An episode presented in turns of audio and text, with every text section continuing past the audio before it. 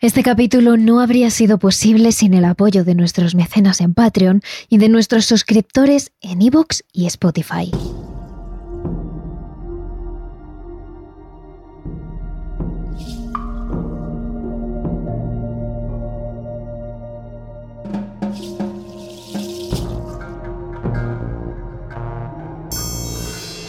¿Alguna vez os habéis sentido observados aún estando solos en algún lugar? ¿Habéis sentido que os persiguen en el pasillo de vuestra propia casa cuando vais de camino a dormir? ¿O habéis entrado en algún sitio y se os ha puesto la piel de gallina? Lo cierto es que casi todo el mundo ha vivido alguna que otra vez estas sensaciones misteriosas. Pero hay algunos desafortunados, o afortunados, según se mire, que han llegado a vivir cosas aún más paranormales. Han sentido abrazos de personas inexistentes. Han visto mujeres que desaparecen. E incluso han visto al doppelganger de alguien de su familia. Algunos de ellos son precisamente nuestros propios oyentes. Los oyentes de terrores nocturnos que comparten sus experiencias paranormales con nosotros a través de nuestro correo terroresnocturnosradio.gmail.com. Por eso, hoy, en Terrores Nocturnos, las experiencias paranormales de nuestros oyentes. Terrores Nocturnos con Emma Entrena y Silvia Ortiz. Os hablamos primero de la experiencia de uno de los viejos conocidos de esta sección, Pep, un vigilante de seguridad que reside en Cataluña. Quizás sea porque es una persona especialmente sensible o quizás porque su trabajo invita a ello. Es una de las personas que más experiencias paranormales ha vivido. Y cada una de las que nos cuenta es más aterradora, misteriosa y fascinante que la anterior. Ya sabéis que siempre que hablamos de un lugar encantado, parece que los vigilantes de seguridad y el personal de la limpieza, sobre todo los que trabajan en el turno nocturno, se llevan la peor parte de estos ataques paranormales. De hecho, como él mismo nos cuenta, Pep tiene ya 12 años de experiencia en el sector y ha visto tantas cosas que poco le sorprende. Pero aún así lo que os contamos a continuación le dejó con la boca abierta.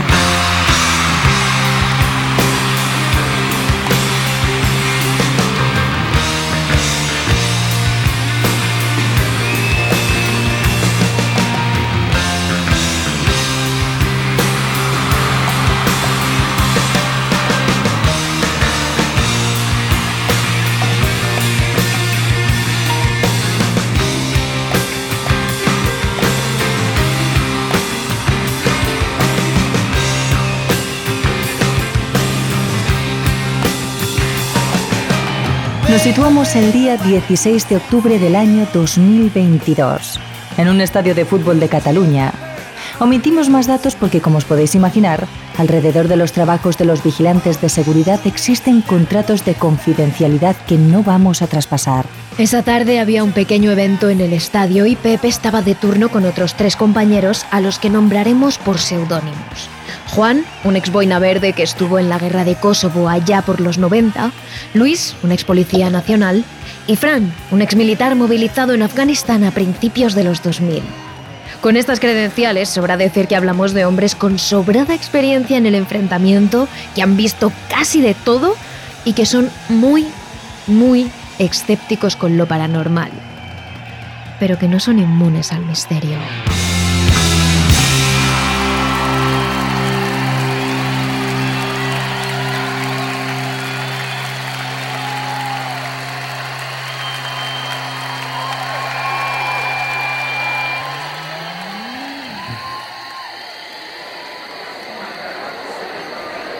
Cuando acabó el show, Pep y sus compañeros guiaron a las personas que habían acudido al lugar para que fueran saliendo del estadio por su propio pie.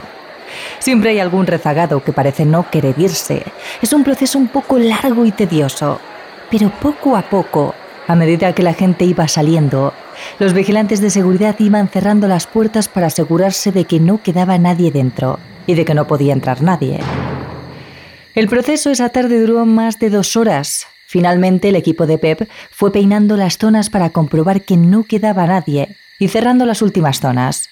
Sin embargo, de pronto, hubo algo que llamó la atención de Pep. Enfrente mío, a unos 5 metros, estaban los lavabos, y me pareció extraño ver luz por debajo de la puerta, ya que habría jurado que en la hoja de servicio ponía que ese lavabo iba a estar cerrado y que no se abriría al público porque estaba averiado.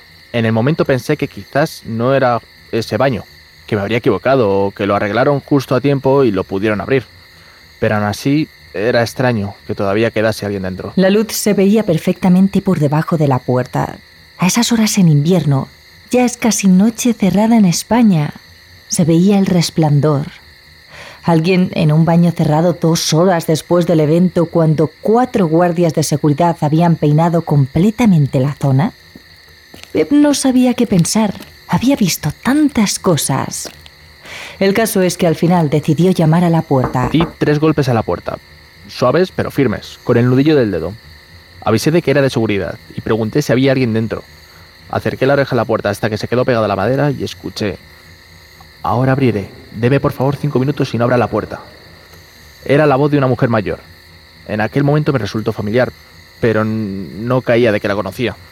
El caso es que le dije que no había ningún problema, no fuera a ser que tuviera algún problema o alguna urgencia. Pero le advertí de que acabase rápido, porque ya tendría que estar fuera del estadio. Siguiendo el protocolo, Pep comunicó por radio que había una mujer en el baño. Sus compañeros le confirmaron que ya no quedaba nadie en el recinto. Estaba todo vacío y cerrado. Así que enseguida se pusieron en camino hacia el baño para encontrarse con Pep.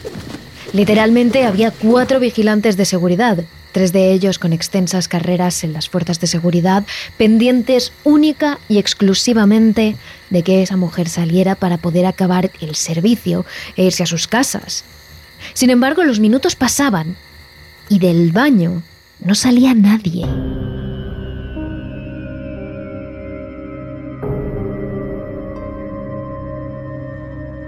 Juan, el ex boina verde, se acercó y llamó a la puerta de nuevo. A partir de ese momento, Pep y sus compañeros solo escucharon murmullos al otro lado de la puerta y las respuestas de Juan. Señora, ¿se encuentra usted bien? ¿Necesita ayuda? Sí, señora, pero ¿se encuentra usted bien? No hubo más respuesta al otro lado de la puerta. Por más golpes que Juan dio, aquella mujer parecía no contestar. Fue entonces cuando todos los vigilantes se acercaron junto a Luis e hicieron un último intento. Llamaron de nuevo a la puerta y pegaron la oreja a la madera, a ver si conseguían escuchar algo más. Y esta vez, todos, absolutamente todos ellos, pudieron escuchar cómo la señora respondía enfadada. Señora, por favor, somos de seguridad. ¿Se encuentra bien? Ahora abriré la puerta. Deme por favor cinco minutos y no abra la puerta. Pero los minutos iban pasando y la mujer no salía de aquel baño. Y preocupados por su estado de salud y siendo sinceros, pensando en terminar el servicio, los vigilantes decidieron llamar al conserje, que tenía una llave maestra para que abriera la puerta. Sin embargo, cuando le contaron la situación, el conserje se quedó muy extrañado. Es imposible que haya nadie en ese lavabo, está fuera de servicio. No se ha abierto al público durante todo el día, creo que lo ponía en su hoja de servicio. En realidad, Pep lo recordaba. Recordaba haberlo leído en la hoja de servicio. Pero los cinco pudieron ver que había luz por debajo de la puerta. Todos pudimos ver el resplandor debajo de la puerta. Y la luz de los lavabos funciona con sensores de movimiento, bastante precisos a decir verdad. No son de esos que se activan cuando un insecto pasa por encima, son volumétricos. No se activan hasta que el sensor térmico detecta cierta masa de movimiento. Su primer instinto fue pensar que igual alguien se había colado ahí dentro o que algún trabajador se habría hecho con la llave y habría abierto a aquella mujer por algún motivo. El caso es que al final decidieron abrir la puerta. Hicieron un último intento de llamar a la puerta y de hablar con la señora que se encontraba detrás, pero esta vez no recibieron absolutamente ninguna respuesta. Así que sin más, el conserje metió la llave en la cerradura y abrió. No había absolutamente nadie. Lo curioso del caso es que según abrimos la puerta, justo al acabar la manecilla de esta, la luz se apagó. Y cuando la abrimos el sensor nos detectó y la volvió a encender. Era como si la persona que hubiera estado dentro hubiera salido en algún momento. Pero eso era imposible. Cuatro personas habían estado custodiando única y exclusivamente esa puerta, sin que nadie pasara por allí. El lavabo era pequeño, apenas tres metros, sin obstáculos, sin ventanas, paredes gordas de cemento. No se les habría escapado. La única otra opción era que nadie nunca hubiera estado allí. Pero ¿cómo se explicaba entonces la luz? O más imposible aún, la voz que todos habían escuchado? La única opción viable de verdad era que alguien no físico, algún tipo de espíritu o de ente, hubiera estado allí, con ellos, en ese baño. No dijimos nada. Nadie articuló palabra. De todos los que estábamos ahí, simplemente dejamos la puerta abierta y nos fuimos porque nadie quería tocarla. Este hecho fue algo que se omitió en la hoja de servicio. ¿Qué íbamos a poner? Nadie se lo habría creído y no habría sido tomado en serio.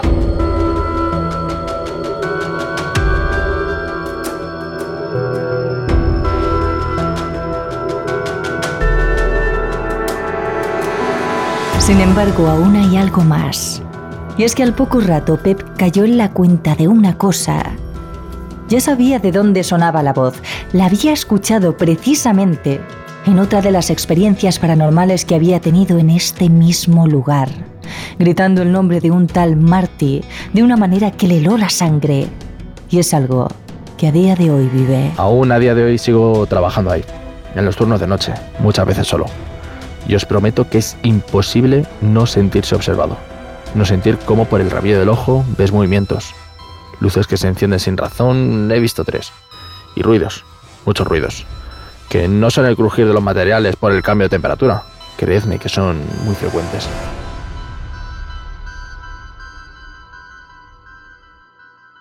Cambiamos ahora de paradigma y esta vez os contaremos algo diferente. No os contaremos la experiencia paranormal de una persona, sino que os contaremos cómo vive una persona sensitiva. Una persona que convive con lo paranormal, que está acostumbrada a toparse con sonidos del más allá que ve constantemente figuras del otro mundo y que sabe distinguirlas de las vivas, incluso entre una multitud. Os hablamos de una de nuestras oyentes, Noelia, que no ha vivido una sola experiencia paranormal a lo largo de su vida, sino muchas, y cada una más terrorífica que la anterior. Su primera experiencia sucedió hace tan solo un par de años. Noelia estaba sola en casa. Sus padres y su hermana habían salido a comprar muebles a esa conocida tienda sueca donde pasas horas y horas. Pero Noelia había quedado con sus amigos por la noche y no tenía la intención de pasar la tarde dando vueltas por una tienda de muebles. Así que se había quedado en casa.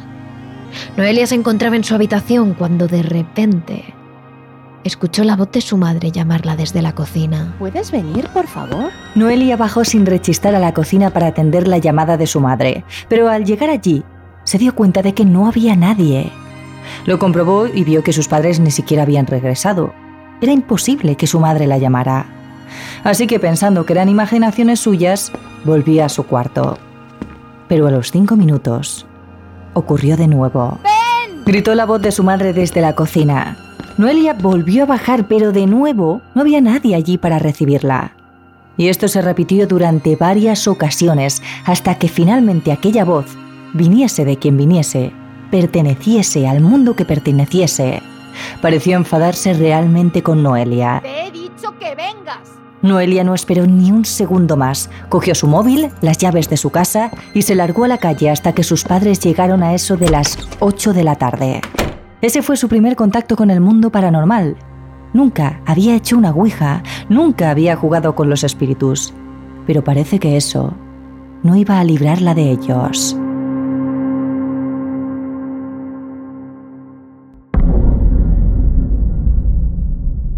Noelia no tuvo que esperar mucho para vivir su siguiente experiencia paranormal. Sucedió tan solo unos meses después. La joven estaba enferma, se encontraba fatal, así que su padre había ido a recogerla de sus prácticas para llevarla a casa. En el trayecto, su padre le comentó que la hermana de su abuela había fallecido, así que tanto él como su madre y su hermana irían al pueblo para despedirse de ella una última vez. Estando tan mala, Noelia no podía acudir, Así que se quedó de nuevo sola en casa. La joven se quedó en su habitación, tumbada, descansando esa enfermedad. Estaba precisamente viendo vídeos de fantasmas, animada un poco por la muerte de su tía y otro poco por la curiosidad que había empezado a sentir por lo paranormal tras su primera experiencia. Y en esa situación, algo extraño comenzó a pasar en su habitación. Empecé a notar cómo la temperatura de la habitación comenzaba a bajar y no sé por qué, no sé si fue mi instinto o simplemente un impulso, pero decidí hacer una fotografía a mi habitación. En esa fotografía se podía ver claramente una figura de una niña vestida de comunión, arrodillada, rezando, con un semi-recogido y el cabello rizado. Inmediatamente mandé la foto al grupo de WhatsApp de mi familia a ver si ellos la veían, pero nadie salvo yo la vio. No sé si fue de verdad o si simplemente fue mi imaginación, que estaba mala, pero para mí parecía real. La otra opción que Noelia no se planteó en el momento es que podía ser una persona sensitiva, pero que su familia no tenga el mismo don. Es decir, que solo ella pueda percibir cosas como cambios de temperatura, presencias, alteraciones en fotografías o voces del más allá. Pero en ocasiones ella es consciente de esas alteraciones, aunque nadie más lo sea.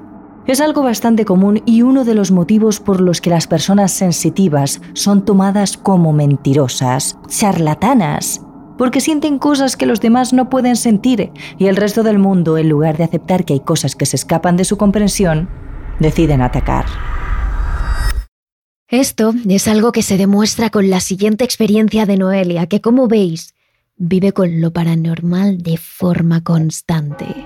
La joven vive en una finca que se encuentra justamente al lado del colegio al que acudía cuando era pequeña. Se trataba de un colegio religioso, de monjas, muy estricto, como la mayoría de ellos. Y como casi todos los colegios, más aún si son religiosos, existía una teoría entre los alumnos. Según contaban, la leyenda decía que antiguamente, bajo el colegio, se enterraban a las propias monjas que allí daban clase. Lo cierto era que nadie se tomaba muy en serio la leyenda. Eran cosas de los alumnos. Y eso mismo pensaba Noelia, hasta que una noche decidió mirar por la ventana y observar el colegio durante un momento. De la nada vi como aparecía una figura rondando en el colegio a altas horas de la madrugada pero pude ver que no era una figura cualquiera, un ladrón o alguien que se había colado. Vi claramente que se trataba de una monja. Y no era una de las profesoras. Lo supe al instante. Supe que esa figura no era del más acá. No sé si fue porque la vi aparecer de la nada, porque sabía que era imposible que una profesora rondara la escuela a esas horas de la madrugada, por sus ropas que parecían antiquísimas, o simplemente por instinto. Pero lo supe. La última experiencia que nos cuenta Noelia es quizás la más impactante de todas.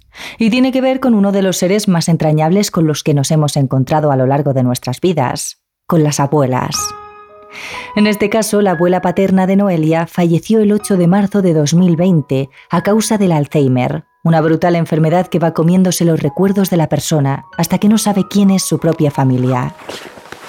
Dos años después, Noelia se encontraba en su casa, en plena noche, preparándose para irse a dormir. Había apagado todas las luces de la casa y se encaminaba al pasillo rumbo a su habitación. De repente vi en el pasillo como una mano me hacía una señal con el dedo, como diciendo que no, moviendo el dedo de un lado para otro. En cuanto me fijé, noté que esa mano era la mano de mi propia abuela fallecida. Por eso, Noelia siempre da el mismo consejo. Nada de jugar a la Ouija, hacer espiritismo o llamar a los muertos. Hay que dejar a los espíritus descansar.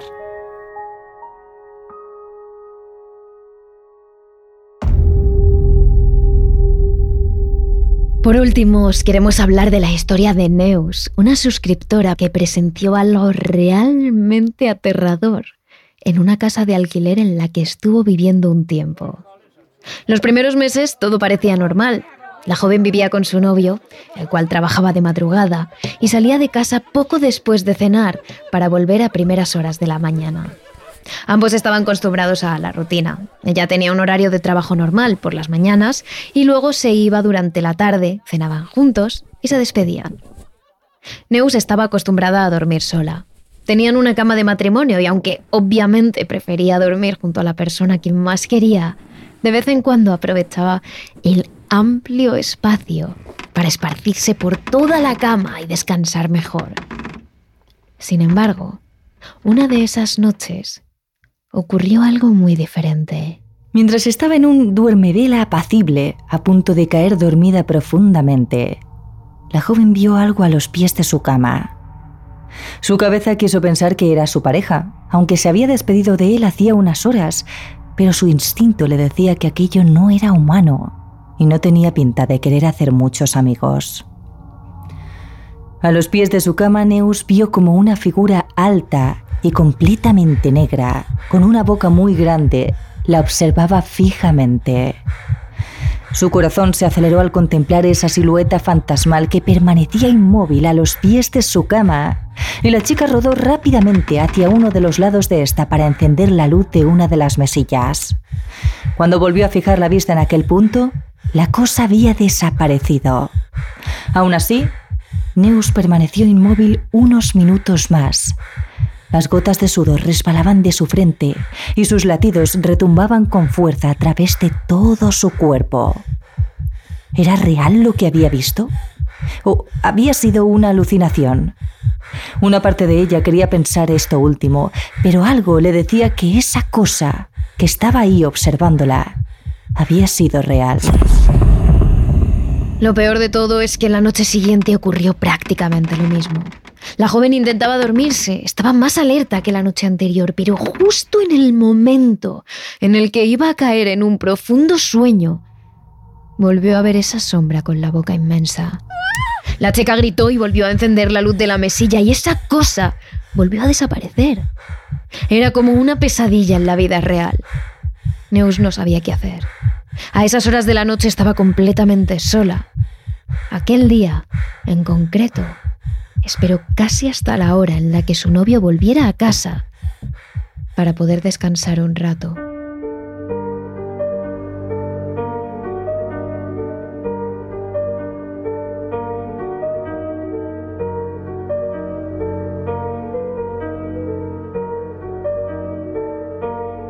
La tercera y última vez que Neus se encontró con la entidad lo hizo en sueños.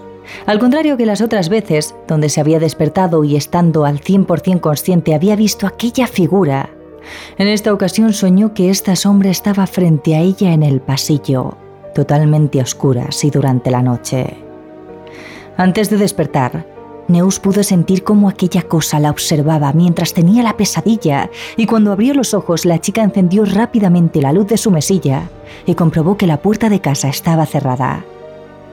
Esa noche ya no pudo pegar ojo y el día siguiente, en el trabajo, una de sus compañeras le preguntó si se encontraba bien al ver su aspecto tan cansado.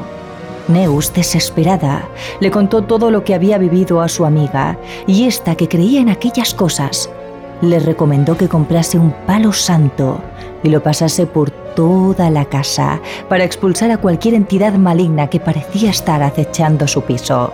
Siguiendo sus indicaciones, Neus recorrió todas sus habitaciones con un palo santo encendido y afortunadamente, tras ese encuentro, nunca más volvió a ver a esa terrible entidad.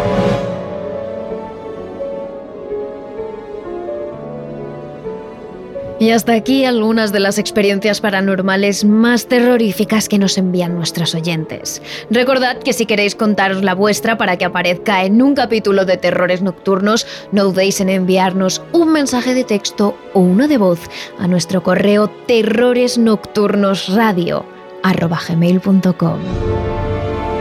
Y si os habéis quedado con ganas de más, en nuestro capítulo extra de Patreon nos contamos la historia de un oyente con alta sensibilidad que ha vivido numerosas experiencias paranormales y la historia de Raúl, un chico que pudo ver con sus propios ojos a la Santa Compaña. No te olvides de seguirnos en nuestras redes sociales. Somos terroresnocturnos.trn en nuestro canal de TikTok e Instagram y terrores barra baja TRN en nuestra cuenta de Twitter Twitch y nuestro canal de YouTube donde por cierto estamos subiendo todos los capítulos de Terrores Nocturnos. Así que no dudéis en pasaros por allí y darnos un poquito de amor. Terrores Nocturnos, realizado por David Fernández Marcos.